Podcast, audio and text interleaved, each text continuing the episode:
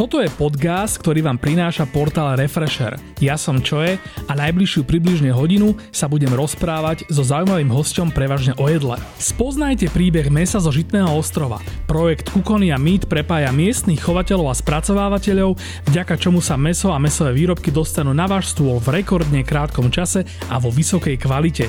Vyhľadajte si kvalitné meso a mesové výrobky, napríklad aj z Mangalíc pod značkou Kukonia Meat. Zistite viac na kukoniameat.sk SK.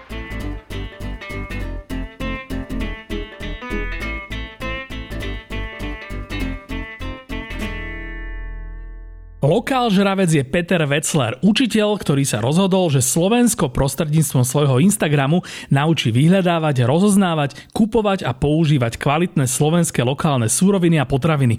Ako ich dokáže rozoznávať a vyhľadávať on, nám porozpráva v epizóde podcastu, ktorú ste si práve pustili. Vítaj Peter. Ahoj, ďakujem B- Môžete hovoriť Peter, alebo, alebo ten lokál žravec ti už tak prischol, že už ťa ľudia tak oslovujú? Vieš čo, stále som skôr Peter asi ako lokál žravec, takže úplne v pohode. Ty vlastne uh, si si ale ale teda to svoje meno lokál žravec si si akože vymyslel ako svoju prezivku. Lebo ja som to mal také opačné, že ja som to čo je vôbec nebral ako názov, akože meno mňa, ale skôr mm-hmm. názov nejakej komunity a prischlo mi to. Čiže, mm-hmm. čiže to, to, to, u teba to asi bol jasný zámer. Uh, áno, bol, ale teda ja som v tom procese veľmi častokrát zahrnul aj mojich študentov a pôvodne sa lokál žravec volal obyčajne, že to končilo jednoduchým VEC uh-huh. a potom vlastne som oslovil mojich študentov, aby mi pomohli s nejakým rebrandingom, nové logo a tak a jeden žiak, ktorého pozdravujem, prišiel s tým názvom, že namiesto toho jednoduché VEC si tam mám dať vlastne dvojité VETZ, aby to bolo vlastne Čo je moje prezvisko?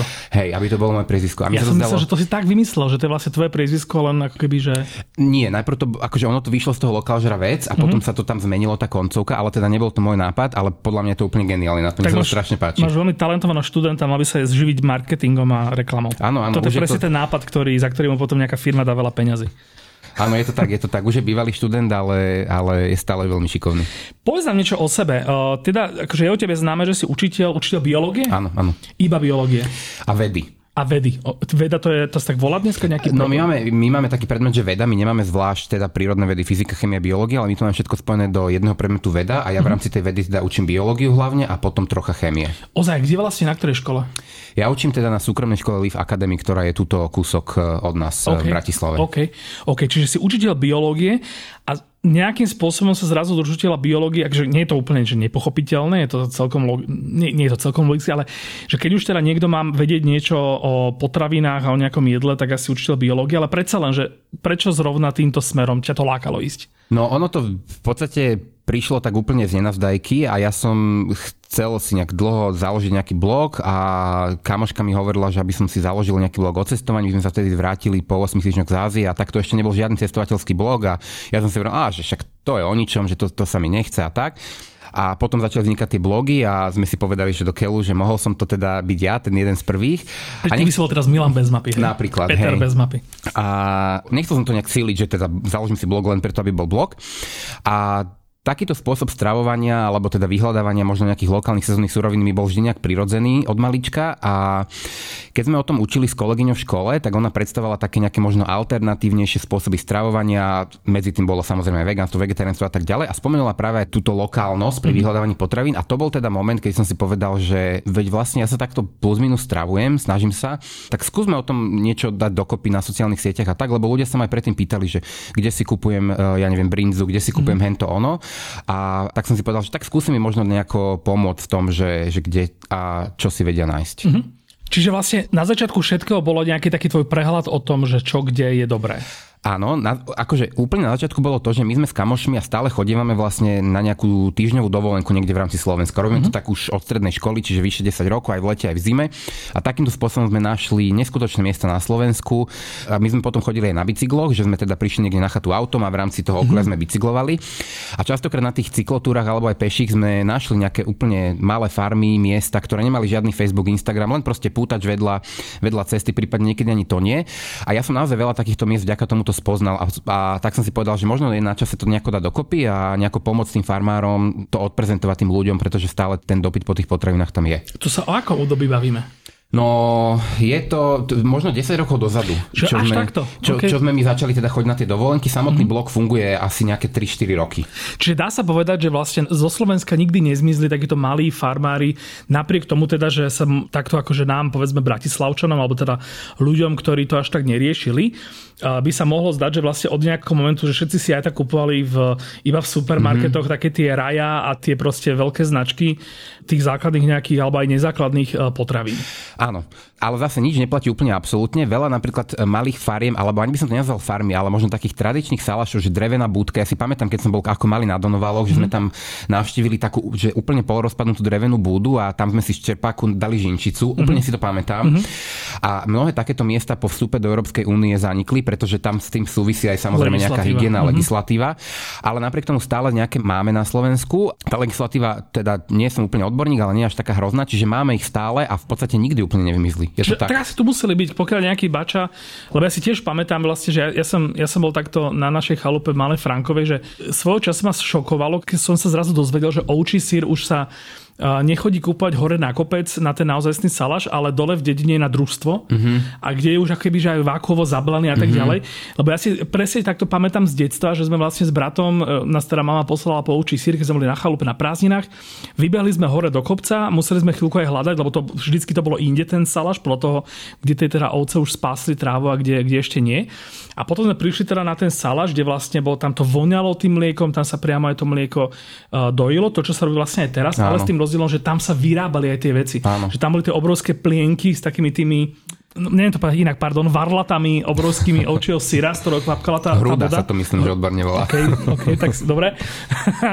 no a, a toto vlastne od istého času sa presunulo na to družstvo. A tam sa to vlastne, myslím, že aj potom, že, že bolo to, že vo váku a už to bude také nasolené, že to Jasné. už trošku začalo vadiť, ale teda akože asi to má nejaké, nejaké Áno, má to, má to aj pre aj proti. E, Ja som tiež za to, aby to bolo čo najčestveršie nebalené a tak vôbec s tým nemám problém, ale opäť e, tie hygienické normy sú nejako dané a má to aj svoje výhody. Hej, keď sa to zabali do toho vákua, tak jednak tam nemajú prístup nejaké mikroorganizmy, mm-hmm. takže to nebude ďalej kysnúť, lebo tam není prístup ani vzduchu a tak ďalej, čiže sa predlží trvanlivosť a tak ďalej. Ale e, a poznám naozaj veľmi, veľmi krásne miesta, kde e, naozaj to robia poctivo a balia to napríklad do toho vákua, ale poznám napríklad presne také tie polorozpadnuté búdy, Áno, kde áno, presne tie plienky stále vysia a dokonca ešte dva roky dozadu si pamätám, že v Turci bol jeden saláž nádherný, kde som chodil na bicykli do strašného kopca, strašne som vždy nadával, ale, ale vždy sa to oplatilo, mm-hmm. lebo keď som tam prišiel, tak vla- vlastne bola tam taká predsieň, kde bol normálne oheň klasický, nad tým bol medený kotol a tam sa verla žinčica Wow. a hore sa, hore sa udili síry, hej, čiže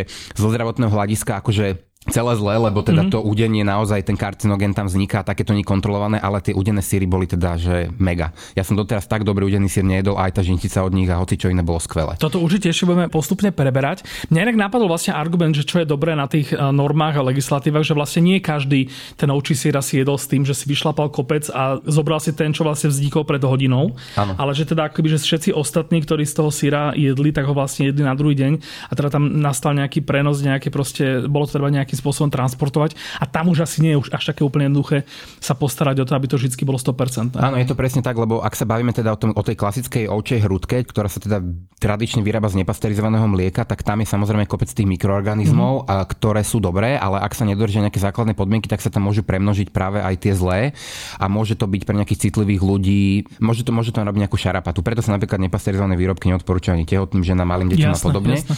lebo jednoducho tá 100% bezpečnosť tam nie je. Ale opäť, treba si vždy zažiť aj tie výhody a, a porovnať si to, že pre koho je to určené. Inak sranda, existuje vôbec e, žinčica ako výrobok dnes? Áno, existuje. Ale akože je to nové, že zbalené, balené a Áno. volá sa to žinčica? Áno, áno. Čo je to vlastne žinčica?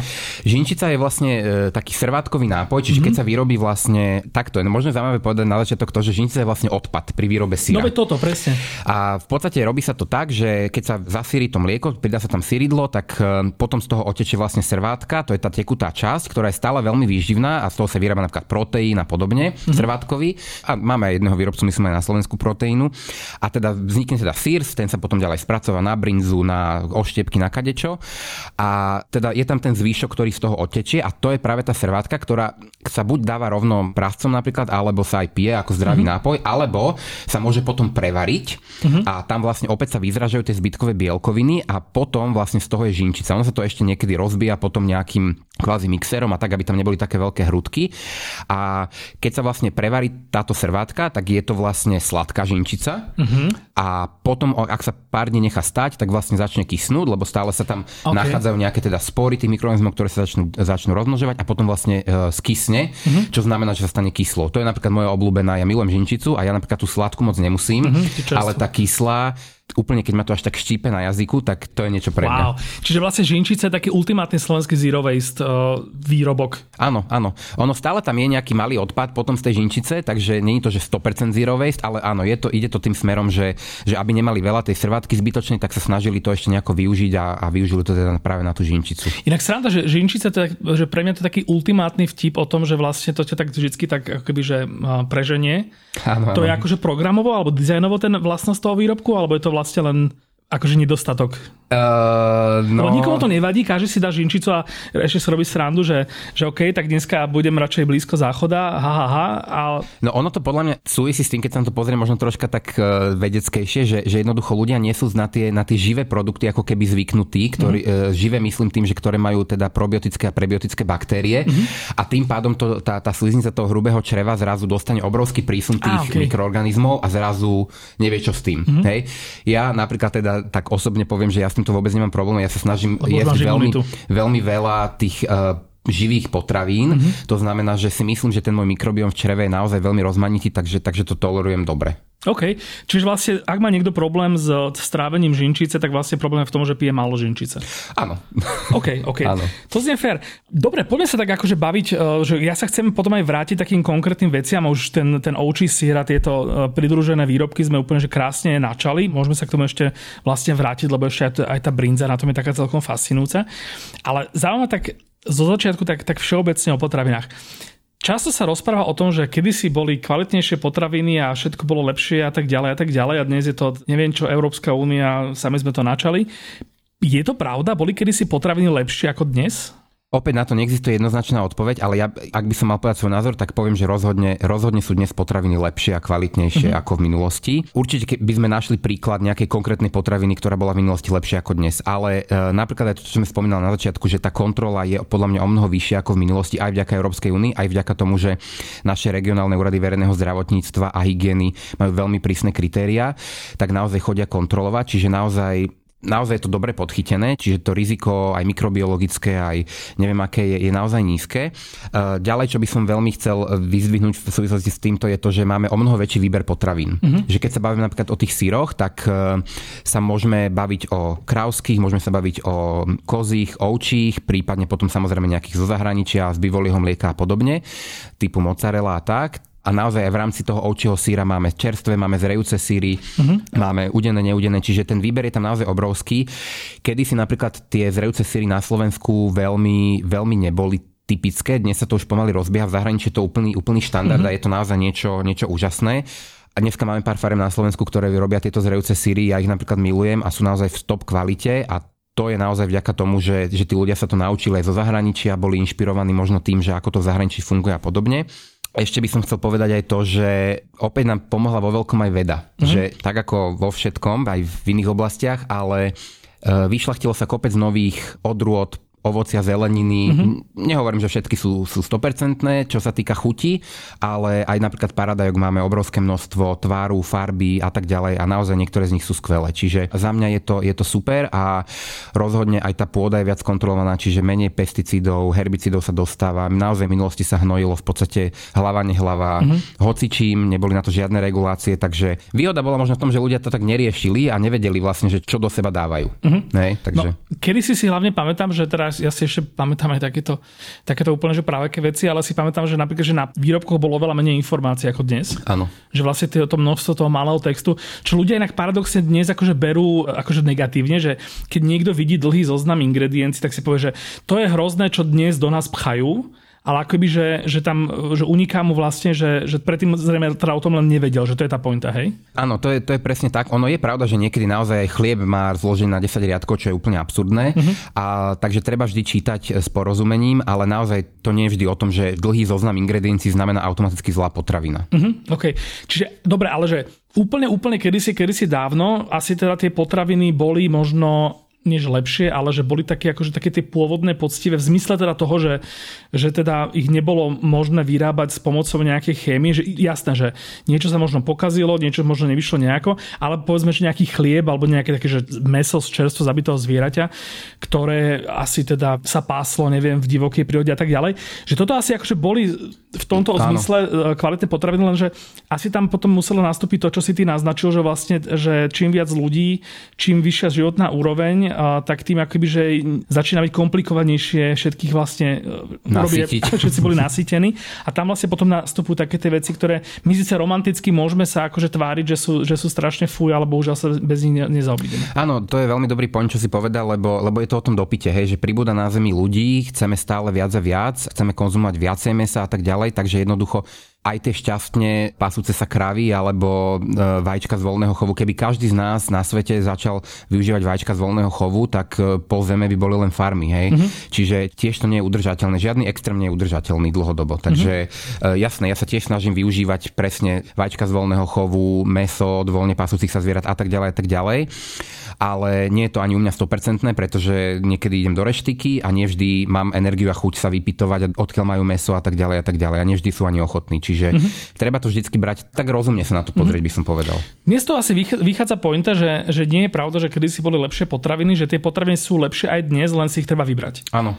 Tak. Ale teda uh, zasa opäť sa teda vraciam k tomu, čo, čo som tu už aj myslím, že rozprával, že je jasné, keď niekto proste žije od výplaty výplaty a nemá na to peniaze, tak akože asi pre ňoho je veľmi, veľmi dobré, že ten ľudský vývoj postupil tak, že si môže dať aj veľmi lacnú potravinu, ktorá povedzme nemá až také vyživové nejaké kvality, alebo nemá akékoľvek iné až také kvality, ale zasytí ho a vďaka tomu vlastne akoby, že sa má relatívne dobre a potom ako keby, že keď niekto už potom na to frfle, že, že si tu hovorí, že čím nás to dneska krmia, tak vlastne akoby, že ten recept pre ňo, tá rada takémuto človeku je asi, že uh, skúsi na obchody, zaujímaj sa, uh, urob možno tých extra 500 metrov, 1 km na ceste za tými potravinami a nájdeš. Presne tak, je, je to o tých prioritách. Hej. Ja, mňa sa na to pýtajú napríklad aj mamičky s malými deťmi, že, že kde máme kúpať potraviny a tak ja im poviem, že no tak ja keď idem na víkend si variť, tak ja idem do jedného obchodu si kúpiť jedno, mm. kuracinu, do druhého obchodu si idem kúpiť zeleninu na trh a tak ďalej a tak ďalej. A v úvodzovkách zabijem tým pol dňa, ale mne to za to stojí. Hej. Ja chápem, že možno mamička, ktorá má dve malé deti,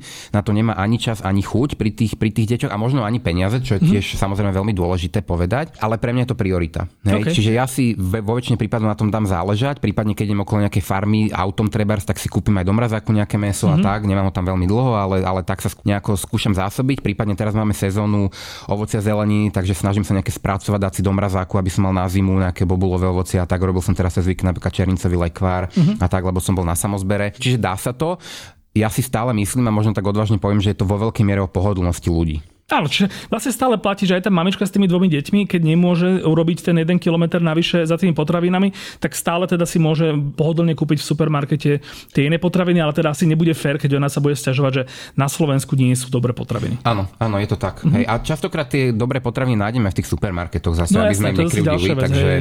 takže len treba hľadať, hej, lebo tam naozaj ten výber je široký a treba ich nájsť.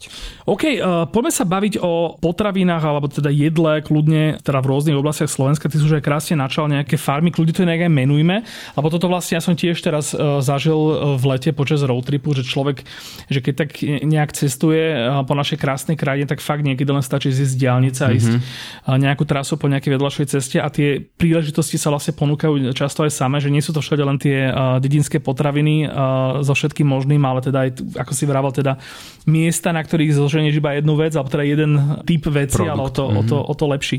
Je to tak, že rôzne oblasti Slovenska sa nejak líšia v kvalite, že povedzme, že nejaké také tie romantickejšie, zelenejšie, prírodnejšie oblasti majú tie potraviny kvalitnejšie a mm-hmm.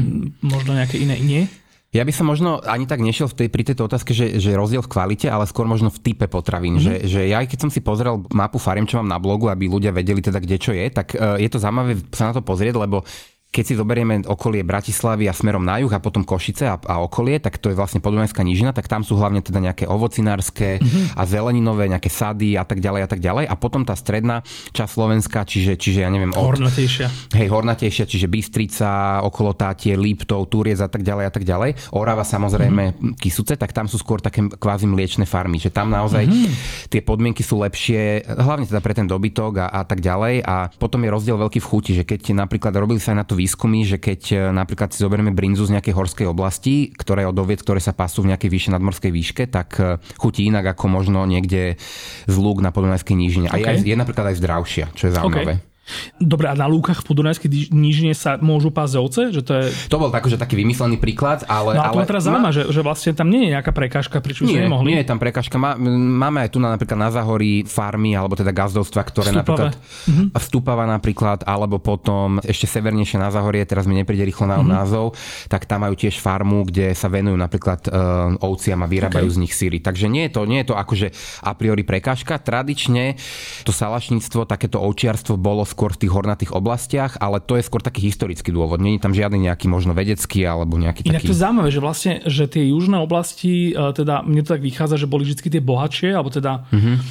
Čiže je to tak, že vlastne keď máš e, teda čas Slovenska ako Žitný ostrov, teda Južné Slovensko, teraz sú je nížina, asi je tam teplejšie, sú tam nejaké priaznejšie podmienky, tak tam, kde si môžeš vybrať, čo vlastne budeš pestovať, tak tam to skôr skončí teda tým obilím alebo ovocím alebo týmito vecami, kdežto vlastne to salašníctvo je taká znúdecnosť, že keď už teda si, si na Liptove, tak ťažko tam vysadíš vinič a tým pádom vlastne radšej ten pozemok využiješ na to, že tam necháš e, spásať ovce, trávu a potom vlastne z nich máš meso a mlieko. A, asi áno, ja som sa tým takto nikdy nezamyslel, ale to, čo hovoríš, mi dáva, mi dáva úplný zmysel, že keď chceli využiť aj nejakú možno lúku, ktorá je nejaká proste s väčším sklonom, tak tam sa asi bude blbo vysadať, mm-hmm. tá pšenica. Tak áno, tak jednoducho tam, tam prišli s tými ovcami a začali tam spásať tú trávu aspoň takýmto spôsobom. Ale ešte na Margo toho Liptova napríklad uh, aj tam už sa rozbieha napríklad, a možno je to aj vďaka globálnemu oteplovaniu, mm-hmm. sa rozbiehajú napríklad ovocniarské sady. Ja som práve tam bol okay. cez víkend v sady Liptov na samozbere Černíc a, a bolo to teda naozaj, naozaj neskutočné. OK, tak zase Černice si tak poviem, že to aj na Zamagúri, keď idem do lesa, Áno. tak ich je tam kopec. Ale majú teda iné, majú teda mm-hmm. aj slivky napríklad, okay, alebo to, maliny, jahody a tak ďalej. Takže naozaj majú rôzne typy ovocia, ale teraz aktuálne je práve sezna Černíc, preto som ich spomenul. Čiže keď si ešte viac poserieme planétu, tak uh, možno sa dočkáme Marhulovice z Liptovského Mikuláša. Napríklad, alebo zo Šepského plesa. Hej. Ale asi teda nebudeme spokojní s inými vecami. Radšej rýchlo dodajme. Áno, áno. OK, dobrá, teda rôzne oblasti Slovenska teda sa skôr zrejme teda líšia tým, že čo, aký typ výrobkov si na nich kúpiš, čo vlastne asi vyplýva teda z toho, že tam, kde si môžu vyberať, tak tam, inak to je sranda, no, že tam, kde si môžu vyberať, tak tam akože málo kto pasie tie ovce, aj napriek tomu, že však tá brinza zase nie je úplne, že lacná vec, alebo teda taká, že Áno. nedôležitá. Ale napríklad ešte možno jeden taký aspekt, ktorý posledných pár rokov do toho, do toho má čo povedať, je, je dopyt od ľudí. Že naozaj mm-hmm. ja, ja to sledujem už niekoľko jo, rokov áno. a naozaj aj, aj samozbery, keď si zoberieme dva roky dozadu, bol pár samozberov jahôd. Dneska ja vždycky, keď na jar robím taký prehľad na blogu o tom, že kde si vedia ľudia nazbierať jahody, tak, tak to sú proste desiatky miest a naozaj tie, tie samozbery sú aj, že, že na Kisúciach alebo, alebo v Lendaku mm-hmm. a podobne, že úplne také miesta, kde by človek nepovedal. Čiže naozaj, a tí ľudia mi stále píšu, že či je v našej oblasti samozbera tak, hej, čiže, čiže stále je potom obrovský dopyt, takže, takže aj to podľa mňa má veľký vplyv na to. Samozrejme do určitej miery, lebo tak zase tie klimatické podmienky sa nedajú úplne oklamať, ale jednoducho tí ľudia, keď chcú mať nejaké, nejaké ovocia zeleninu, tak, tak sa nájdú ľudia našťastie, ktorí sú ochotní tomu sa venovať a začnú to jednoducho pestovať. Súvisí s týmto nejako aj životná úroveň ľudí, lebo napríklad mi teraz napadlo, že, že vlastne, že to, že niekde je nejaká farma, ktorá predáva nejaké bio mliečne výrobky, ale to, ale to je jedno, že čo, hoci čo, také akože poctivejšie bio, že je síce fajn pre nás Bratislavčanov, ktorí proste v rámci uh, cesty na dovolenku, alebo teda v rámci cesty do Tatier alebo niekam a sa tam zastavíme a nakúpime si, ale do akej miery tieto miesta uh, sú atraktívne pre miestnych ľudí? To je skvelá otázka a ja úplne nepoznám odpoveď, ale opäť spomeniem mm, sady Liptov, kde som bol, ja som sa rozprával teda s majiteľkou, vlastne manželia majú tie sady na starosti a bavili sme sa o cene tých černíc. Oni, ma, oni sú teda certifikovaný biosad a li, nie liter, ale teda kilo černíc, čo naozaj bolo veľa, stojí 4,50, čo je podľa mňa úplne, že brutálne dobrá cena. No jasne. A ona mi jednoducho povedala, že ona nemôže dať vyššiu cenu, lebo to nepredá. Hej, že jednoducho ona, keď je to ovocie dozrie, ona, ona nemôže mať na tých krikoch do aleluja, ona potrebuje, aby ľudia chodili. A že ona napriek tomu, že je to bio a napriek tomu, že v podstate nepožívajú žiadne postreky, že naozaj sa tomu venujú dennodenne, tak to nemôže predať za vyššiu cenu. Čiže určite na to má tá životná úroveň. A... Z toho vlastne vyplýva, že ako keby, že dosť veľká časť je zákazníkov, teda musia byť pravdepodobne miestni. Miestni, mm-hmm. určite sú to miestni a dokonca napríklad uh, ovocie sezónne zo sady Liptov odoberá aj Martin Devečka do, do svojich úžasných dezertov a, a to je presne to, čo ja sa snažím ukázať možno nejakým profesionálnym kuchárom a cukrárom uh, na Slovensku, aby presne takýmto spôsobom rozmýšľali. Našťastie aj tu na v Bratislave máme stále viac viac podnikov, ktoré takto rozmýšľajú, mm-hmm. že menia svoje menu na základe toho, čo je aktuálne v sezóne. Ale priznám sa, že v regiónoch mi toto stále troška chýba. To teda musíme potom e, dávať si pozor na to, aby sme vždy e, jasne menovali takéto značky a mená. Čiže Martin Devečka, odporúčam e, otvoriť si jeho Instagram. Viem o tom, že on sa dá aj objednať od neho do Bratislavy, lebo nemyslím si, že mimo Bratislavy. Áno, on, je, on má teda základňu Liptovské Mikuláši. Aktuálne nedováža do Bratislavy, Aha, lebo okay, je teplo, okay, ale, okay. ale teda určite to stojí za to, keď mm-hmm. idete okolo. Je to naozaj z Mikuláši priamo, čiže odbočka z diálnice kúsok a tie dezerty, no tak, ako to robí on, to nerobí nikto na Slovensku, je to naozaj skvelé aj vizuálne, aj chuťovo. A ešte možno teda, ja ho naozaj poznám aj osobne a naozaj sme sa veľa rozprávali a naozaj to robí najlepšie, ako sa dá a tie jeho, niektoré jeho výrobky, napríklad slaný karamel, ktoré sú úplne že top, tak mm-hmm. tie mhm. sa dajú objednať napríklad po celom Slovensku, lebo tie okay. nie sú závislé áno, samozrejme áno, na nejakom vlastne, prevoze a tak. Čiže, alebo kukisky má výborné, takže ja ho aj pozdravujem. Jediné. A stojí to naozaj, to stojí za to. Ja, ja vždy, keď idem hoci kde na východ, tak si vždycky zidem mm-hmm. z tej diálnice a proste idem tam. Lebo... To sa takto dá, hej, že, že niekde nejaká prevádzka. Dobre, dobre vedieť a teda super aj pre vás, čo to počúvate. Čiže Martin Devečka. A ešte mi napadlo, že vlastne ty, ty si spomenul tvoju mapu, ktorú ale teda nesmieme, nemali by sme teda len tak prejsť to, že ty máš mapu uh, na tvojom blogu alebo na tvojom webe, uh, na ktorom ľudia si vedia nájsť takýchto lokálnych malých výrobcov z celoslovenska. Áno, áno, je to presne tak. Je tá vlastne, opäť tá mapa bola v podstate je výsledok dopytu od ľudí, lebo sa ma teda častokrát pýtali, ako som spomenul na začiatku, že kde si kúpim hento ono a píšu mi častokrát aj na Instagram alebo na Facebook z regiónov.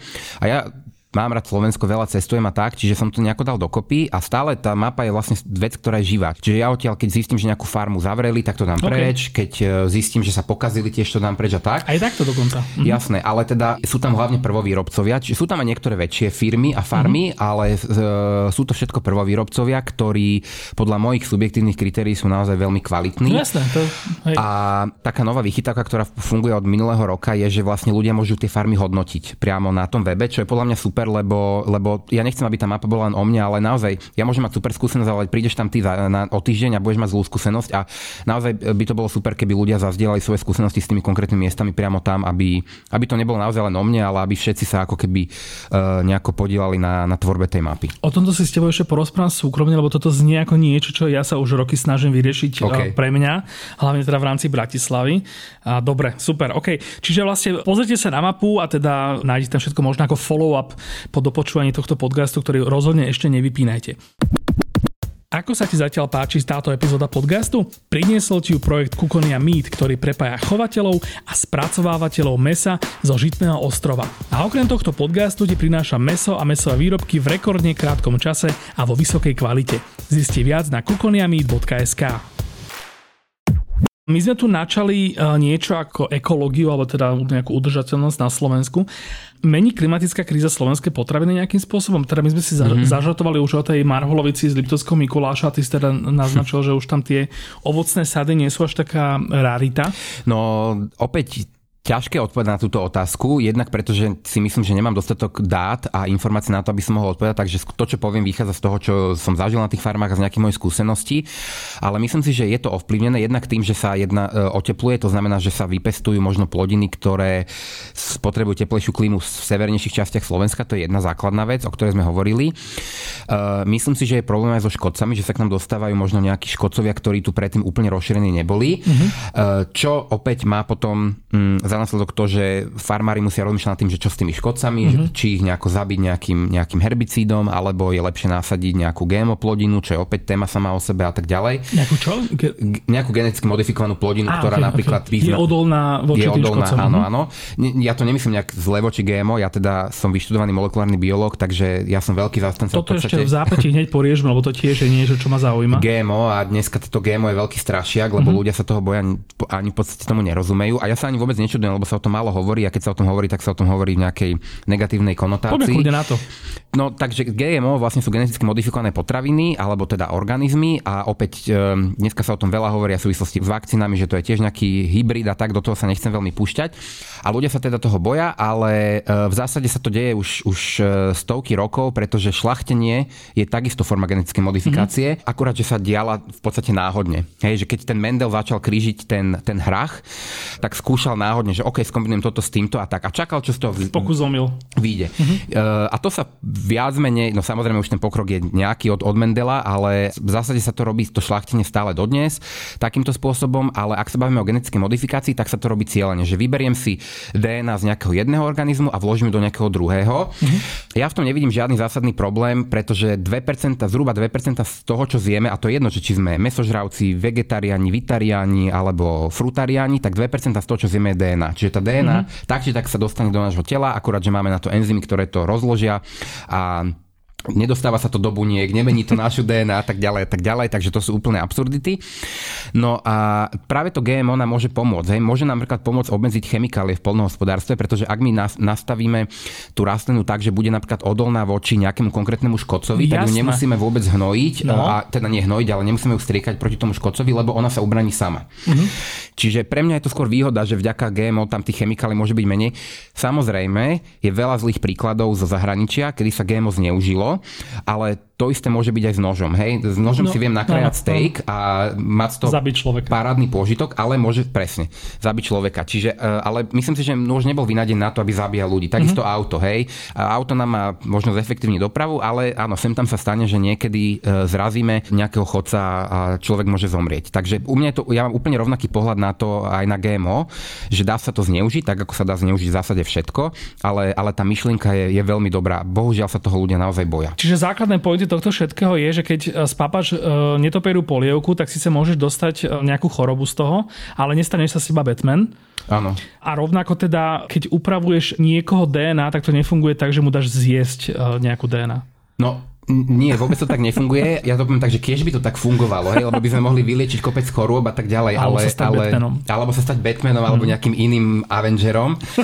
ale bohužiaľ to tak nefunguje. No a dodnes nevieme ani veľmi v zásade liečiť choroby pomocou nejakej genovej terapie a tak. Pár, mm-hmm. pár, pár schválnych liekov je, ale je to obrovský potenciál do budúcna liečiť tým akúkoľvek chorobu. Mm-hmm opäť otázka je, do akej miery je to OK, do akej miery to není OK, hej, nejaký výskum na mm-hmm. nejakých embriách a tak ďalej. Čiže, ale to sú etické otázky, to nie sú vedecké otázky, to sú etické otázky. Čím nechcem povedať, že to nie je dôležité sa o tom baviť, ale z vedeckého hľadiska je to jednoznačné, hej, že ten prínos tam je, ale potom sa na to treba pozrieť aj z toho etického hľadiska. Čiže vlastne možno celá tá debata je o tom, že možno vlastne sú len dve možnosti, že, že buď teda stopneme akýkoľvek ďalší vývoj, lebo vlastne ten vývoj nemôžeme asi, že niekde nechať, niekde, že keď teda skúmame DNA a tú genetiku, tak to asi skončí aj, aj možnosťami, na ktoré možno nie sme pripravení, alebo teda ktoré sa dajú zneužiť. A, ale teda akoby, že ne, asi to nemôžeme urobiť tak, že, že tie zlé možnosti tu, tu nikdy nebudú. Čiže skôr je to asi o tom, že čo ako ľudstvo e, nejak eticky a mentálne a morálne sa naučíme zvládať a proste budeme schopní to využívať. Áno, je, je to tak, ale pravdu povedz, v rámci tej genovej terapie, čo sa týka ľudí, je to už troška odbačeme od mm-hmm. témy, ale, ale sú aj také diskusie v vojenských kruhoch, či to nie je lepšie úplne zastaviť, aby sa to naozaj nezne, nezneužilo a keď to preženiem na tvorbu nejakých uh, armád a áno, takéto áno, chápem, veci. Chápem. A keď pred dvoma rokmi, alebo koľko to je, v Číne sa podarilo nejakú geneticky modifikovať nejaké dvojčatá, tak napríklad vedecká komunita to veľmi, veľmi odsudila. Čiže Dôležité je ešte povedať aj v kontexte možno iných vecí v dnešnej dobe, že, že vedci naozaj chcú pomáhať ľuďom. Hej, vedci nie sú nejakí fanatici, ktorí chcú vyvíjať nejaké zbranie a tak, ale naozaj vedci, ja tiež poznám veľmi veľa vedcov, aj ja konec koncov mám vyštudovanú vedu, nie mm-hmm. učiteľstvo primárne. A naozaj to vždy bolo o tom, že sme, že sme sa snažili nájsť niečo, čo môže pomôcť ľuďom, hej, ktorí sú chorí a mm-hmm. ktorí naozaj majú niekedy menej vážne, niekedy naozaj veľmi vážne nejaké problémy. To je fascinujúce, inak, že toto musíme hovoriť v roku 2021, je, je to. že vedci akože nie sú nejakí bubacia strašiaci, proste, no okay. Dobre, čiže vlastne uh, myslím si, že genetické potraviny sme týmto pádom uh, celkom aj vysvetlili, čak vlastne už presne takto veľmi podobne, teda toto už, toto už je zaznelo, tak kto vie, koľkokrát ešte bude musieť zaznieť. Uh, čo sa týka tej udržateľnosti, keď som ťa, ťa teraz sem zavolal na ten rozhovor, tak je vlastne jedna z vecí, na ktorú som sa ja celkom tešil a som tak celkom čakal, bola tá, že, že ja sám mám proste nejaké akoby, že návyky, ktoré, o ktorých objektívne teda viem, že keby toto isté robil, alebo teda tieto isté návyky mal každý jeden človek na planete, tak by to nebolo až tak veľmi dobré. Mm-hmm. Náražam teda na moju lásku k burgerom a k stejkom a k mesu a celkovo, ktorá je teda akože dosť veľká. Aby som teda v tom neostal ako, ako jediný failer, tak podobné potravinové návyky má aj Mám aj ja. Má, má dosť veľa Slovákov, aj ty. A že my ako Slovensko sme teda krajina, ktorá miluje meso, mm-hmm a, a ktorá teda ne, nemiluje až tak nejaké vegánske veci, že, že pre nás vždy tá, tá zelenina bola skôr taký doplnok alebo niečo takéto. Na druhej strane nie sme až taká veľká krajina, že stále ešte niekto, zase niekto druhý môže povedať, že no ale že čo tí Číňania a Indovia, že my si tu, nechajte nám tu tie naše kravičky a tie naše kurence, alebo vlastne aj tak tým nič nevyriešime, keď nejaký 5 miliónový národ zmení nejaké svoje návyky, ale asi sa úplne nevyhneme tomu, že, že nejakým spôsobom sa budeme musieť zamyslieť nad týmito vecami. Áno, je súhlasím so všetkým, čo hovoríš. Aj ja som tiež obrovský milovník, presne, ak si povedal, burger, meso a tak ďalej. A napriek tomu, keď sa ma niekto na to opýta, tak prvé, čo poviem, je, že je treba znížiť konzumáciu mesa. Uh-huh. Hej. Môžeme sa na to pozrieť z dvoch pohľadov. Prvý pohľad je, že čo to robí tá vysoká konzumácia mesa pre planétu a druhá otázka je, že čo to robí pre nás. Uh-huh. My väčšinou, pokiaľ sa bavíme o tom, že čo to robí pre planetu, tak veľa ľuďom je to jedno, pretože nikdy neboli nejak extra ďaleko od Slovenska, čiže naozaj tie primárne dopady na to, čo znamená, keď si kúpujú potraviny s palmovým olejom, napríklad nevidia. Uh-huh. Hej, ale ja napríklad som to videl, keď som letel v Indonézii z jedného ostrova na druhý, že naozaj tam jednoducho tie plantáže boli na celom ostrove a bol to naozaj veľmi smutný pohľad. Uh-huh. Takže to je jeden aspekt, ktorý je veľmi dôležitý. A druhý je teda taký možno sebeckejší, ale teda má to naozaj negatívny dopad aj na naše zdravie že tá konzumácia, pokiaľ tá strava nie je pestrá, a ja teraz nechcem povedať, že opäť, že nie z meso je dobré, lebo ani to nie je dobré, opäť sa vrátim k tomu, čo som povedal, že žiadny extrém nie je dobrý, Uh, strava musí byť pestrá. Uh-huh. To znamená, že aj keď je meso, tak sa snažím mať rôzne typy mesa. To znamená, že si dám Môžem si dať aj to červené meso, kľudne aj tú hovedzinu, ale dám si ju málo často a potom si na budúce dám, ja neviem, kuracinu, králičie meso, jahňaci a tak ďalej, telacie, prípadne, no proste nejaký iný typ mesa. Áno. Rýby samozrejme, ale teda to meso, ja teda opäť to hovorím to ako človek, ktorý, ktorý zvykne z meso naozaj niekoľkokrát do dňa väčšinou, takto by to byť nemalo. Mm. Naozaj sa takto verejne priznám, že takto by to byť nemalo. E, ja sa snažím tiež to obmedzovať a nedávno som si napríklad robil test na skrvi na pomer medzi omega-3 a omega-6 masnými kyselinami, ktorý práve na tento pomer má práve vplyv tá konzumácia mesa a vo všeobecnosti aj živočišných produktov. A ten pomer mi vyšiel teda dosť, dosť zle. Uh-huh. oproti teda odporúčaniam VHO.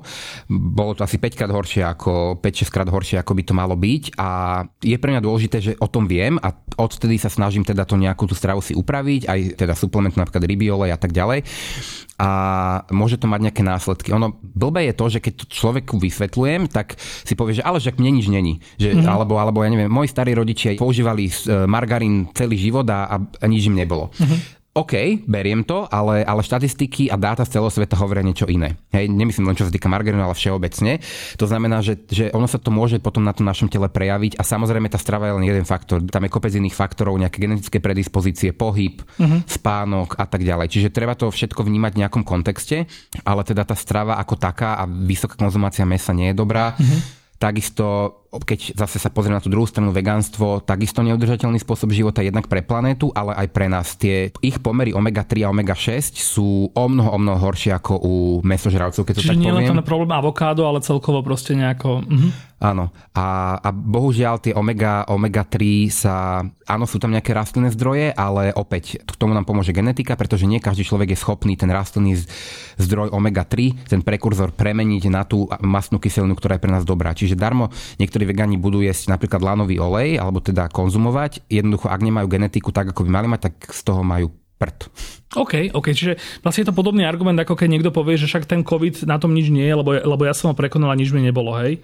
Lebo stále tu je tých 12 tisíc mŕtvych. Áno, áno, presne tak. No to je len šťastie, že, že napríklad vo svojom okolí sme taký prípad nemali. A to mm. jedno, či sa bavíme o covide alebo o nejakých civilizačných ochoreniach kvôli jedlu. Ale ešte možno jedna dôležitá štatistika, čo sa týka rakoviny hrubého čreva. Ja som si teda pozrel nejaké dáta a e, našiel som najaktuálnejšie z roku 2020. Mm. Slováci sú druhí na svete v, v počte výskytov rakoviny hrubého čreva na 100 tisíc obyvateľov. Maďari sú prví. Toto do veľkej miery môžeme ovplyvniť stravou Uh, no samozrejme. inak, jak si to povedal, že Maďari sú prví a my sme druhí, tak mi okamžite napadlo proste presne tie jedla, ktorých konzumácii by si naše národy mohol tiež rovnako Áno, zoradiť. A to, to súvisí, tam, tam naozaj je široké spektrum faktorov, ktoré na to vplyvajú. Jeden z nich je napríklad nedostatok vlákniny, mm-hmm. ktorá sa nachádza v nejakých uh, ovoci, zelenine hlavne, prípadne v nejakom obale zrna, čiže celozrné muky a tak. Ale nie je to jediný faktor, čiastočne na to vplyvá aj genetika, stres mm-hmm. a alkohol a tak ďalej a tak ďalej. Ale teda v tomto sme naozaj bohužiaľ na prvých miestach už dlhodobo. Mm-hmm. A, a vieme to ovplyvniť tou stravou.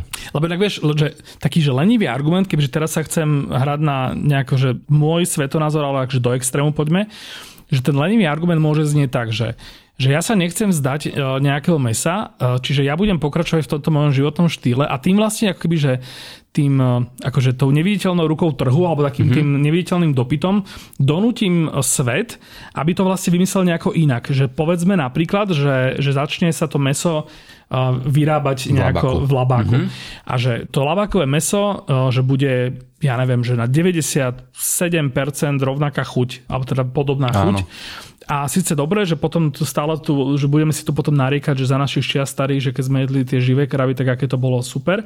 Ale v, v princípe, akoby, že to bude krásne nejakým spôsobom vyriešené, čo samozrejme potom môže, môže splodiť úplne nové problémy, jak väčšina akoby, že riešení toto je akoby, že úplná blbosť, alebo nehovorím, že tak majú všetci začať rozmýšľať, lebo to, to je zase akože alibizmus fakt, že extrémny, ale... Akože úprimne ti poviem, že sa mi to celkom páči, mm-hmm. ale vidím tam jeden veľký zadrhel v tom, že si myslím, že by na to nebolo dostatok času, že než by sa to udialo, že by sa vytvorili nejaké udržateľné riešenia, tak by sme, by sme Nie proste zostarli, mm-hmm. zostarli a zomreli. Nehovorím, že by sme zomreli zrovna tú rakovinu hrubého čreva alebo na niečo, ale keď sa na to pozrieme globálne, tak, tak naozaj by, by sa tam zvýšilo e, množstvo ľudí, ktorí zomrú na ochorenie ochorenia, ktoré sú asociované práve napríklad s tým zlým životným štýlom, keď to tak poviem. OK, čiže definitívne s tým treba niečo urobiť. Áno. A z toho, čo si teda hovoril, tak tam je napadlo také vlastne podobenstvo, že my sme tí obyvateľia 8. poschodia, prišla potopa, nás sa to zatiaľ netýka, ale to neznamená, že to nie je náš problém. Áno, presne tak, ale je to zase presne o tom, že ja napríklad chodím aj na, na pravidelné prehľadky k lekárovi a tak, a tam keď mi zoberú krv, tak zistujú nejaké základné parametre z krvi, ale napríklad tento pomer omega-3, omega-6 masných kyselín nerobia. Hej, povedia mm-hmm. ti, že či máš vysoký, e, dobrý cholesterol mm-hmm. alebo zlý a tak ďalej, ale čo sú samozrejme dôležité parametre, ale teda napríklad aj tento pomer omega-3, omega-6 je, je extrémne dôležitý a je potrebné sa tomu venovať. Čiže ja som dostal od mojej, od mojej kamarátky Silvie Horeckej z blogu Terapia jedlom e, test, e, s ktorou som to aj konzultoval. Ona je naozaj priekopnička v tomto a ona naozaj radí ľuďom o tom, že, že ako sa majú stravovať a OK, kľudne jedzme ďalej to meso. Ja som tiež sa nevzdal úplne toho mesa, ale snažím sa napríklad pridať viacej zeleniny. Začal som jesť morské ryby, napriek tomu, že nie sú lokálne uh-huh. a mám ten rybý olej a začal som používať napríklad bylinky, ktoré, alebo koreniny, ktoré sú známe zo sveta, e, ktoré práve pod podporujú napríklad, alebo teda bojujú proti ako keby tým zlým reakciám v tele, ktoré môžu vzniknúť ako následok toho zlého pomeru. Mm-hmm. Omega-3, omega-6. OK, čiže asi vlastne sa dostávame k tomu, čo tu už zaznelo, keď sme sa tu bavili z, aj o zero waste, aj o vegánstve, že vlastne e, jedna vec je radikálne zmeniť svoj život do 180 stupňov a začať konzumovať teda, a teda ako si spomenul, že nie je to také easy, že iba stať sa vegánom, lebo to má tiež nejaké svoje, svoje zákutia, ale teda, že keď už na tom niekomu takto záleží, tak proste, že je tam nejaký spôsob, ako vie urobiť relatívne veľa preto a keď už teda niekto má teda nejaké výhrady, tak môže spraviť aspoň niečo, môže aspoň začať teda jesť to meso, ktoré nie je úplne veľkochov a teda priemyselne vyrábané až tak, ale... Áno. A teraz, že najhoršie, čo môžeme urobiť, je, že to len celé akože ignorovať a ne, neurobiť to, nič. Je, to je určite najhoršie, ale ja by som možno ešte doplnil, že ja by som možno nešiel na to, že, že by som to nejako nehrotil s tou zmenou, že zrazu mm-hmm. od zajtra nejem nič mm-hmm. zlé. Ja som tiež skúšal napríklad, že vysadím, ja milujem chlieb napríklad, mm-hmm. a také pečivo a takéto veci. A skúšal som, že OK, že nebudem to jesť. Milujem sladkosti, koláče a tak, nebudem to jesť. Mm-hmm. No vydržal som 2-3 dní a nedalo sa dlhšie. Okay. Je to možno o tom, že som mal slabú vôľu a tak ďalej, ale ja si myslím, že na to treba ísť postupne. Že, že kľudne ja by som poradil tým ľuďom, OK, tak nemusím sa všetko meso mať z udržateľného chovu, ale skúsim možno raz do týždňa mať a, a postupne, aby si na to zvykli, hej, alebo namiesto tých klietkových vajec kúpim z voľného chovu, mm-hmm. hej, že ak majú silnú vôľu, kľudne nech ano, aplikujú tie zmeny čo najskôr, ale, ale vôbec není, ja na to nevidím nič zle, keď idú postupne na tom dôležité, že nad tým rozmýšľajú. Jo, Dobre, super. Poďme ďalej, aby sme postiali všetko. Strašne sa mi páčila predstava, že v tomto rozhovore by sme si prešli také tie uh, druhy potravín a dal by si k tomu taký akože aj mne v podstate uh, taký akože rýchly guide uh, toho, že čo si na nich všímať ak chceme tieto druhy potravín jesť v čo najväčšej kvalite. A kľudne môžeme to spraviť aj tak, že vlastne, že kľudne spomínajme aj konkrétne značky. Ja teda tiež e, sa určite sem tam pridám s nejakými e, ľuďmi, ktorí e, takéto potraviny vyrábajú, o ktorých som ich ja zažil v fakt, že špičkovej kvalite. Poviem úplne, že systematicky, že začal si teda o tom chlebe, tak poďme na, poďme na to pečivo. Čiže Väčšina z nás teda už v roku 2021 vďaka možnostiam, ktoré máme, si vie predstaviť rozdiel medzi tým, keď proste pôjde do nejakého supermarketu a kúpi si tam nejaký čo najlacnejší v igelite zabalený nakrájaný chlieb, ktorý potom doma nejak rozbalíš a chutí nejako a versus kváskový chlieb od tvojho lokálneho pekára, ku ktorému keď prídeš, tak to tam tak rozvoniava a že ti je teda jasné, prípadne vzadu ešte vidíš niekoho zabrané od múky, ktorý tam ráno miesil a teda a teda. Toto sú také tie prvotné vizuálne znaky, ale teda, že čo je ten skutočný rozdiel a prípadne možno aj taký, ktorý si vieme všimnúť a nejakým spôsobom rozoznať. Hej, no to, to je asi ten základ. Proste pozriem sa, ako to tam vyzerá. Hej, keď ideálne je tam tú pekareň vidieť, naozaj presne, ak si povedal, nebudem to opakovať. Určite je dobre uprednostňovať kváskové produkty, keď mm-hmm. sa mhm. bavíme o pekárenskom priemysle, nemusí to byť len chlieb, ten už je dnes bežne dostať, ale, ale už sa dajú kúpiť aj, aj rožky, aj, aj nejaké bagety, prípadne nejaké sladké pečivo. Počkaj, a uprednostňovať voči čomu? Voči, čo, voči čo pekárenským výrobkom, ktoré sú z droždia. Droždia, ok. Mm-hmm. Čiže kvások a droždie sú tie dva póly. Áno, áno. Mm-hmm. Ja som o tom mal ja mám o tom aj článok, troška vedecký na blogu, že som porovnával vlastne, naozaj som sa o to zaujímal, pozeral som si nejaké vedecké štúdie a naozaj tam vyšlo to, že, že to kváskové pečivo je lepšie, jednoducho. Mm-hmm. Lepšie tolerované, lepšie stráviteľné a tak ďalej. Čiže to by bol taký prvý základ, ale samozrejme nechcem tým povedať to, že keď je nekváskový chlieb, takže koniec sveta zomreme, sacharidy sú smrť a neviem čo, to rozhodne nie. Sacharidy sú úplne OK, majú nejaké kalórie, ale samozrejme závisí to o tom, koľko tých kalórií vydáme za deň. Hej, ak mm-hmm. niekto vydá 0 kalórií a príjme 2000, tak to není úplne OK, ale ak to je nejako vyvážené, tak je to lepšie. Môj kamarát farmaceut predvčerom mi takto rozprával, keď sme išli z mesta s kršmi, že človek, ktorý by od rána do večera ležal a nerobil nič, tak za deň aj tak spáli nejakých 2000 Jasné. kalórií, mm-hmm. lebo proste mu pracuje srdce a dýcha a tak ďalej. Čiže to len na, tu, na tých 0 kalórií som tak akoby Hej, no, áno, to bol taký blbý príklad, Jasne, lebo to je nemožné, ale, ale myslel som teda aktívne. Hey. Čiže, čiže to by bol taký jeden parameter a druhý parameter je naozaj si pozrieť to zloženie. Hej, že, že u mňa platí, že dôverujú, ale preverujú, lebo dneska už vidíme, že slogany reklamné, že bezečkový chlieb. Mm-hmm. Ale pre mňa je to úplne nepochopiteľné, lebo, lebo tam nie je žiadny dôvod na to, aby tam akékoľvek ečko bolo. Mm-hmm. Hej, chlieb, keď keď sa pozrieme aj do histórie, aj možno mnohí, a ja tiež niekedy pečem doma chlieb a tak ďalej, tak z čoho je chlieb? No múka, voda, sol, nejaká teda ďalšia súčasť, ktorá nám nadvihne ten chlieb, čiže droždia alebo kvások a vybavené, hej. Mm-hmm. Môžem tam samozrejme pridať nejaké semienka, zemiak, veci, ktoré urobia ten chleb zaujímavejší, ale to je všetko, hej. Mm-hmm. A mhm. ja dnes poznám, napríklad ja mám na mojej mape hrozne málo pekární, mm-hmm napriek tomu, že ich poznám desiatky, ale oni jednoducho nepečú chlieb, ktorý by bol zo 4-5 ingrediencií. Hej, oni jednoducho tam pridávajú enzymy, pridávajú tam emulgátory, pridávajú tam gluten dokonca. A kvôli čomu? Je to kvôli tomu, aby to bolo rýchle, hej, že jednoducho... Ah, okay. Ja som aj teraz bol v, cez víkend e, na tom Liptove a cecil som sa zastavil v Čutkovskej doline, kde majú tiež pekáreň, tak som sa išiel samozrejme pozrieť, lebo som bol prvýkrát a tiež napríklad mali chlieb, z, kde bola kombinácia droždia a kvásku a jedna pani sa predo mnou pýtala a on teda vysvetlil, že je to preto, lebo nemajú čas, lebo by musel kvásiť ten chlieb cez noc a tak okay, ďalej, hej. Okay. Ale tá krása toho pekárenského remesla je práve v tom, že na to má mať čas, hej. Mm-hmm. Čiže ja to aspoň tak vnímam, že keď na to nemám nemám čas, tak to proste neviem robiť. Hej, že... A počkaj, že kvasenie kvásku alebo teda kváskového pečiva, to nie je niečo, pričom akože musíš pracovať. To proste necháš kvasiť a potom keď to dokvasí, tak ano, pracuješ ďalej. Áno, jasné, len to proste dlhšie trvá. Hej, čiže, čiže, no, ale trvá to dlhšie, vieš, že, sorry, že ti to skáčem, ale že, že ja som pekár a teraz, že buď začnem o 5 ráno pracovať e, s droždím, a povedzme o 8. o 9. môžem predávať proste svoj tovar zákazníkom a o druhej po obede som ho dopredával, teda som tam strávil nejaký čas. Alebo môžem už pred tou druhou si zamiesiť to nové cesto, nechať ho kvasiť mi to príde ako, ako problém manažmentu, akože nie som pekár, možno ma teraz vysmejú pekári, že, že o tom viem prd, ale mne to príde ako, že skôr otázka manažmentu, než naozaj času. To som presne chcel povedať, že je to o tom, ako sa zadeli tá práca v tej pekárni, hej, že áno, treba tých ľudí aj zaplatiť a tak ďalej, mm-hmm. uh, možno tam niekto bude musieť ísť z noci preložiť to cesto, ale je to presne tak, ako hovoríš, uh, tiež to tak vnímam. Uh, tá pridaná hodnota je tam o mnoho, o mnoho vyššia, hej, že mm-hmm. jednoducho, ak sa tomu venujem a ak to upečiem bez nejakých zbytočných ečok, tak áno, bohužiaľ v mnohých pekárniach sú naučení, že ten chlieb majú hotový, ja neviem, za hodinku, mm-hmm. lebo jednoducho je tam pridaný gluten, sú tam pridané tie nafukovadlá a tak ďalej a tak ďalej. Áno, vtedy ten chlieb naozaj zamiestí sa to dokopy, je to vlastne nejaká predpripravená zmes, ktorú tam nasypú a, a vykysne to cubidub, mm-hmm. hej. Ale z toho chleba v zásade nemáme nič, hej, ani nechutí až tak dobre. Ja keď si kúpem napríklad kváskový chlieb, e, ja teda bývam v Karlovej si v rámci Bratislavy, my tam máme takú jednu neskutočnú pekáreň, ktorá je zároveň aj cukráreň, kde robia všetko z kvásku.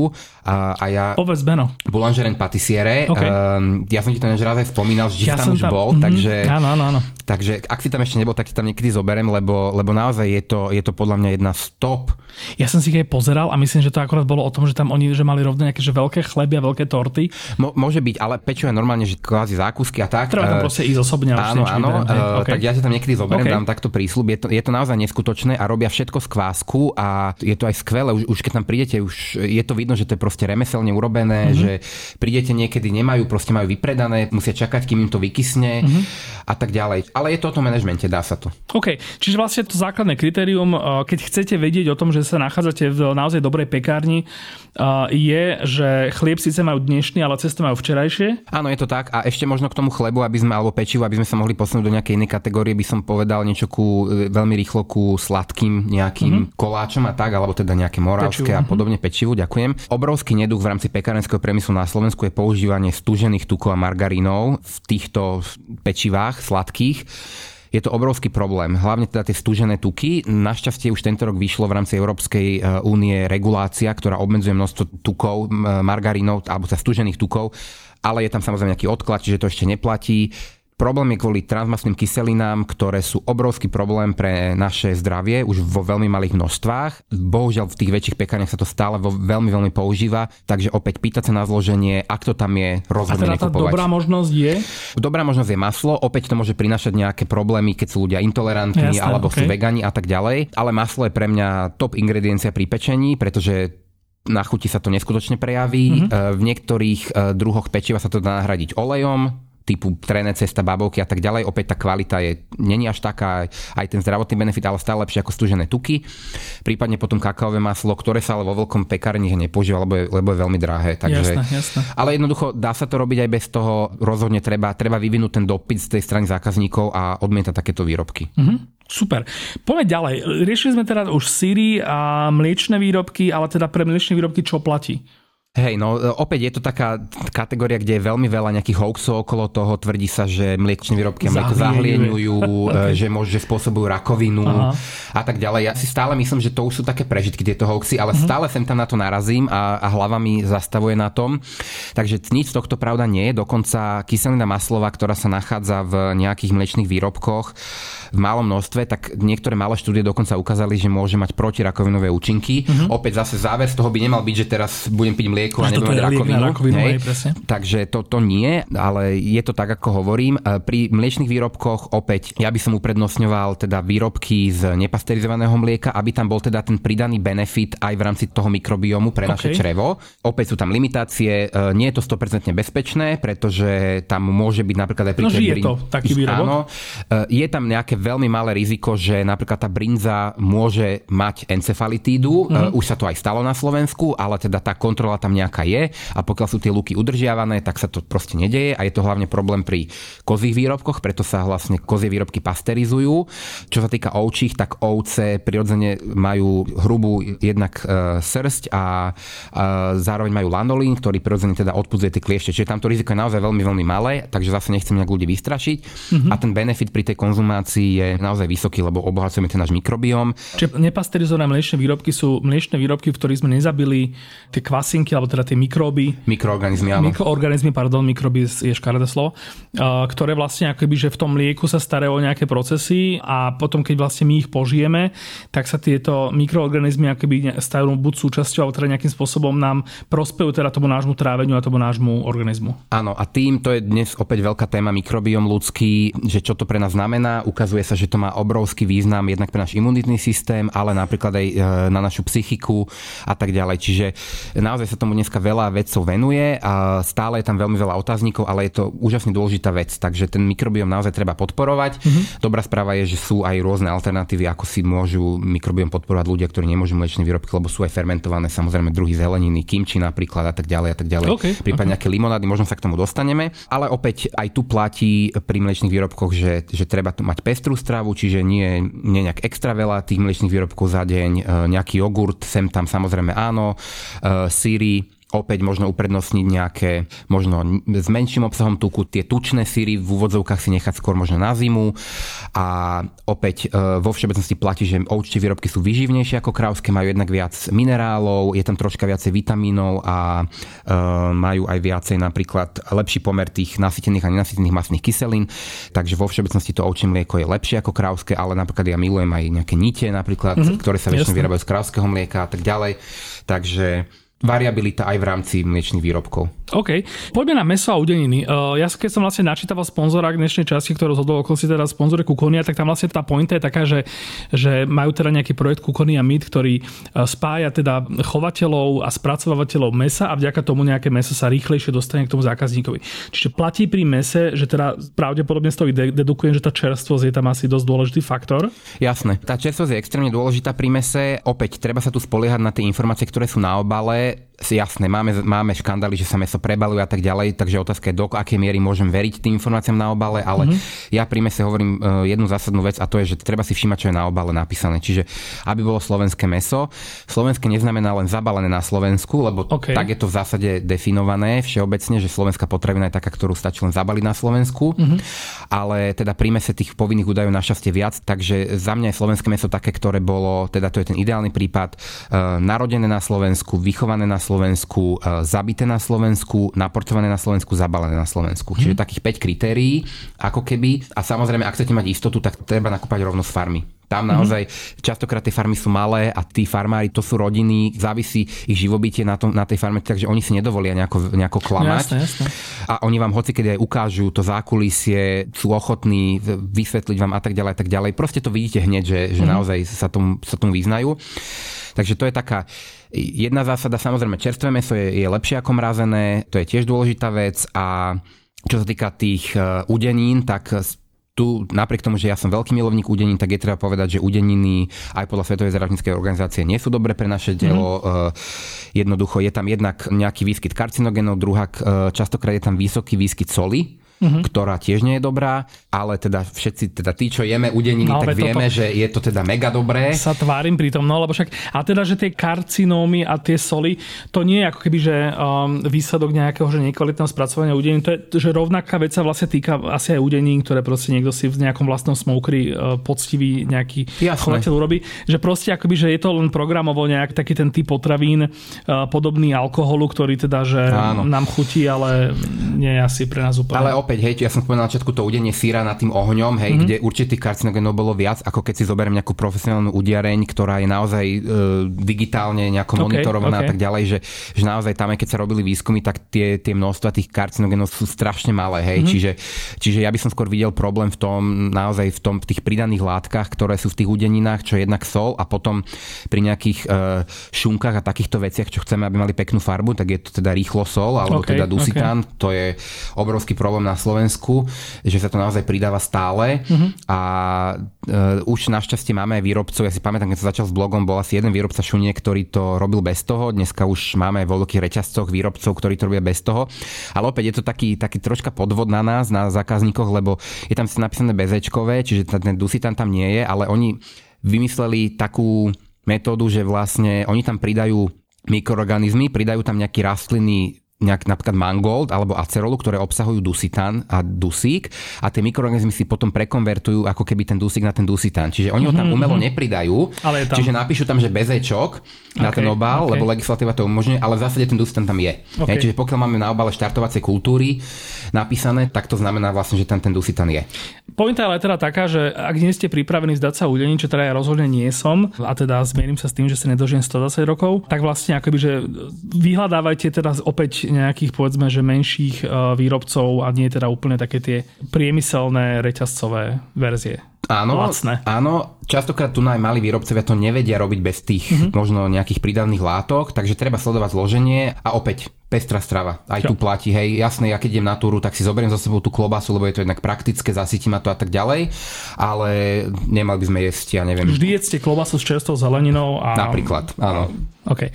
Poďme k ďalším typom potravín. Mám tu ešte tri položky a v jednej mám zhrnuté e, zeleninu, ovoci a bylinky. Mm-hmm. Zdánlivo je to akože niečo, čo by si človek povedal, že stačí akokoľvek a je to vlastne, som super zdravý, ale asi to teda nebude úplne ten case. Hej, no tam, tam je to ťažké nejako úplne odkontrolovať napríklad to množstvo nejakých chemikálií, lebo tomu sa proste nedá dostať. Hej. Mm-hmm. ono aj, aj naše štátne úrady robia kontroly, ja som sa to snažil zisťovať a, a oni to aj zverejňujú, ale je to zverejnené vždy veľmi všeobecne. Čiže nemáte mm-hmm. šancu zistiť, či konkrétny výrobok z konkrétnej firmy prešiel alebo neprešiel. Lebo oni tam okay. napíšu len, že ja neviem, 4 z 20 neprešli. Mm-hmm. No, tak na čom je taká informácia? Mm-hmm. Na nič. Hej? Mm-hmm. Čiže toto nejak veľmi, veľmi sa nedá zistiť, ale opäť tu by som išiel vyslovene po tom, že, že sezónne veci. Hej? Takže aj teraz napríklad máme koniec leta v zásade, čiže už tá sezóna nejakého ovocia je v zásade pase, ale treba na to myslieť dopredu. Čiže, čiže keď je, ja neviem, sezóna hrášku napríklad na jar, tak ja si vždy naoberám na, do mraziaku hrášok a, a využívam ho v zime. Mm-hmm. To robím si nejaké z ovocia, nejaké džemy a takéto veci, ktoré mám potom na zimu, presne viem, naozaj chodím na samozbery, čiže viem, čo tam je a tak ďalej a tak ďalej.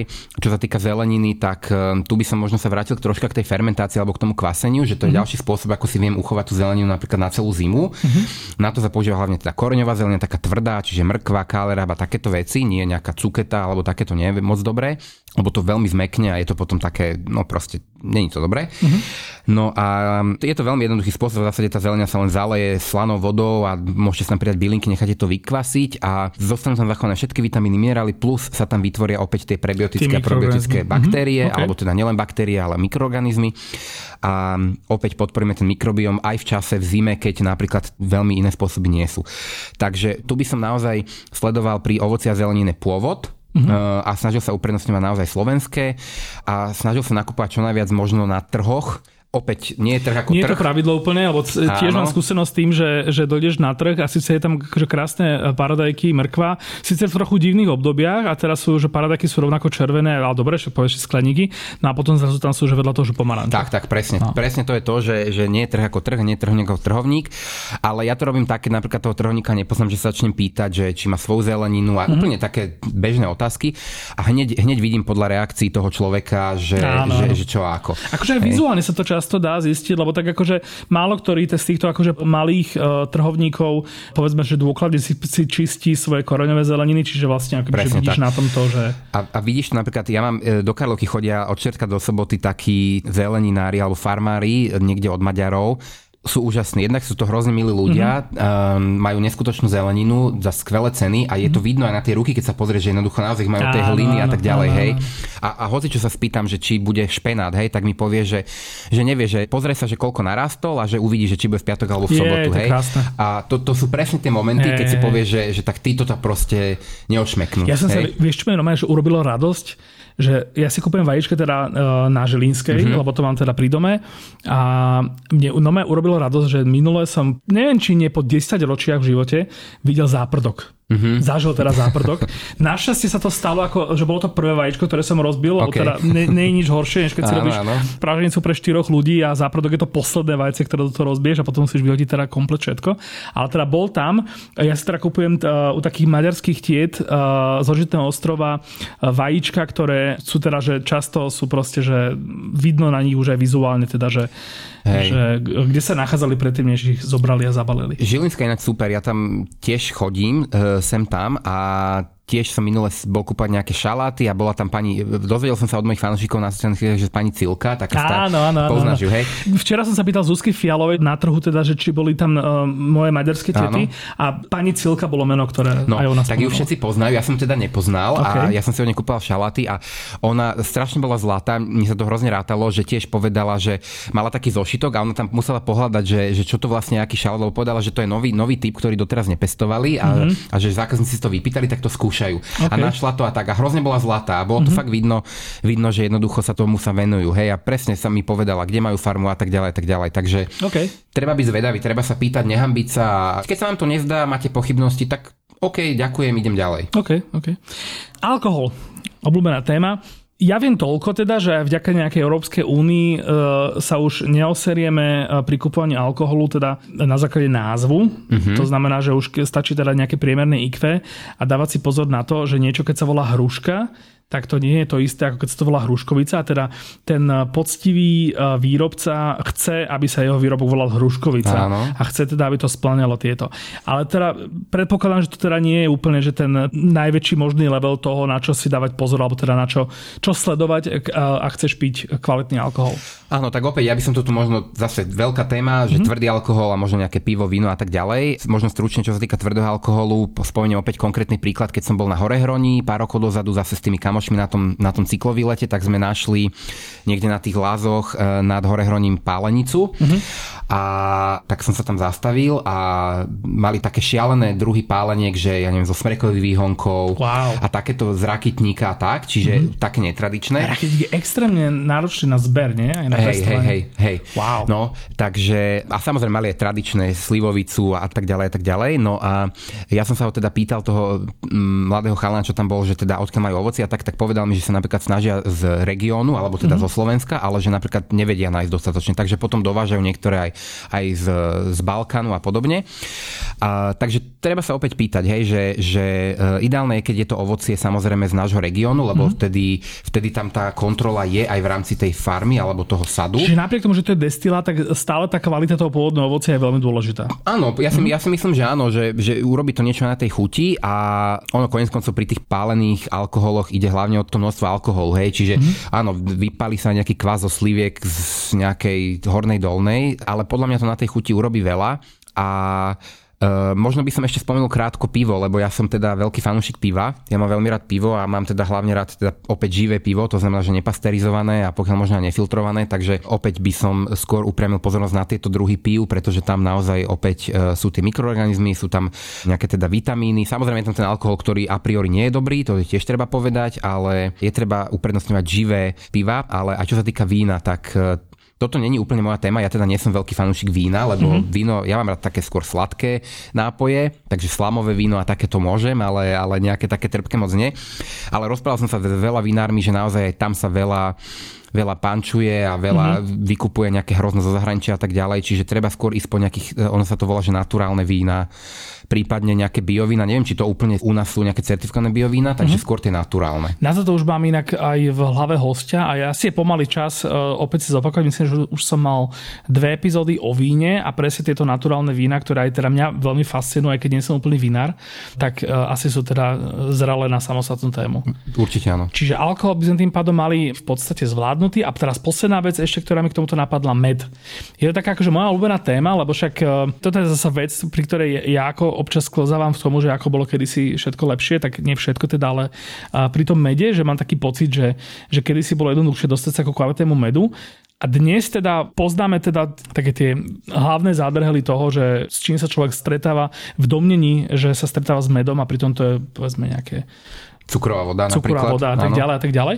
Na druhej strane celkom ma fascinuje potom, že e, med, ktorý je teraz naozaj sný včiel, že napríklad, že dnes už sú úle na magistráte, proste áno. na to žvalo má na streche včely a tie mu robia med a prezidentka, prezidentka, prezidentka darovala, tak, darovala aj teraz pápežovi. Áno. áno, áno, áno. A toto je v poriadku, že proste med, ktorý je z polmilínového mesta je OK, hlavne teda, že to není teda tá cukrová voda? Uh, je to určite lepšie ako tá cukrová voda. Ja by som skôr uprednostnil med z nejakej včelnice, ktorá je mimo nejakej civilizácie, hej. Mm-hmm. Ale keby som si mal vybrať a nemal som iný dostupný, tak si určite kúpim aj takýto. Ja si pamätám, keď som bol dávno, dávno v New Yorku, tak tam presne v parku boli úle a ja som na to pozeral ako teliatko na nové vráta, mm-hmm. že wow, v meste mm-hmm. uh, proste úle. A, a ja sa v podstate teším, že sa to um, rozširuje aj u nás dneska. Uh, jednak sa o tom viac hovorí a uh, je to dôležitá téma je veľmi ťažké odhaliť, aký med je kvalitný a nekvalitný aj z pohľadu napríklad obsahu, ja neviem, ťažkých kovov a podobne, mm-hmm. že to, to naozaj nikto nerobí. Takže na to vlastne neexistujú nejaké dáta, ktoré by nám povedali, že či ten med je lepší alebo horší. Takže, takže to je zatiaľ také, že, mož, že, že myslíme si, že možno tam niečo bude troška viacej, nemalo by to byť žiadna katastrofa, ale dáta na to v podstate nemáme. Mm-hmm. Čo je zaujímavé pri mede sledovať je antibakteriálny a antivirotický potenciál a teda opäť tá jeho schopnosť e, vlastne zabíjať nejaké, nejaké mikroorganizmy. Tomuto sa venuje napríklad medové laboratórium na Slovenskej akadémie vied, s ktorými, kde som napríklad tiež robil video, úplne fascinujúca vec tiež. Oni napríklad robia naozaj testy, majú veľmi transparentnú metodiku na webe a tak ďalej.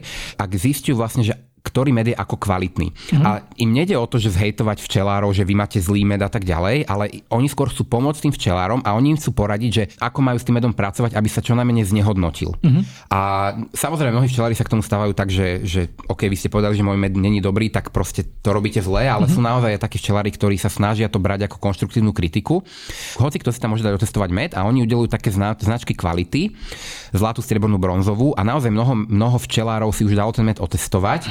A nestojí to ani nejak veľa peňazí a tým pádom vlastne oni potom môžu mať e, na tom mede tú, tú značku. Mm-hmm. Takže ja by som určite išiel po mede, ktorý takúto značku má a možno, ak to ten váš včelár nepozná, tak, tak mu povedať, že takáto možnosť je okay. a nech si, nech si to dajú otestovať a naozaj pri mede je dôležité sledovať toto, lebo, lebo naozaj už sa, to dá, už sa to dá veľmi rýchlo a jednoducho opajcnúť, mm-hmm. um, že tie bežné metódy, ktoré sa robia v tých štátnych laboratóriách, to ani neodhalia, že ten med je, mm-hmm. je pančovaný alebo nie. Takže okay treba na to naozaj nejaké pokročilé metódy, alebo pokročilejšie, nie, nie je to nejaká sci-fi metóda, ale toto je najdôležitejšie pri tom mede sledovať. Ani, netreba sa vôbec ani bať toho, to je ešte možno dôležité povedať na záver pri tom mede, že e, keď ten med stúhne, skryštalizuje, to, lebo to si častokrát ľudia myslia, že je nekvalitný alebo menej kvalitný.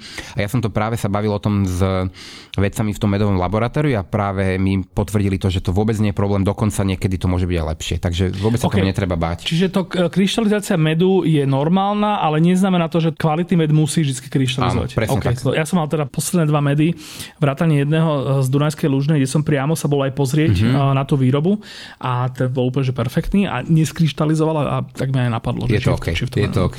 Super. Ja si nepamätám, kedy sme naposledy mali takto dlho a takto informáciami a faktami nabitú epizódu podcastu. Veľmi pekne ti ďakujem. Opäť platí pre všetkých, eh, že akékoľvek ďalšie informácie, ktoré by ste eh, radi mali eh, v živote aj dlhodobo a pravidelne, viete vyriešiť tým, že budete sledovať lokál žravca. Myslím, že keď poviem lokál žravec s dvojitým V a TZ na konci, tak by ste mali šťastne teda sa dopracovať k, e, k Petromu profilu Dúfam. na Instagrame. Keď tak e, ja vlastne v čase publikácie tohto podcastu ťa určite budem tagovať, čiže vlastne to ľudia vyriešia aj takto. Takže určite sledujte a snad ste teda zachytili čo najviac informácií, hlavne teraz v tejto poslednej časti, kde ja teraz som prišiel na, na kopec veci, ktoré určite využijem najbližšie, keď budem vyhľadávať nejaké potraviny, ktoré sa teda rozhodnem vlastniť vo vlastnej domácnosti a vo vlastnej chladničke. V Veľmi pekne ti ďakujem. Ja tiež ďakujem krásne za pozvanie a super pokec. Začína hrať gitara, to znamená, že ja som Čoje a toto bol podcast.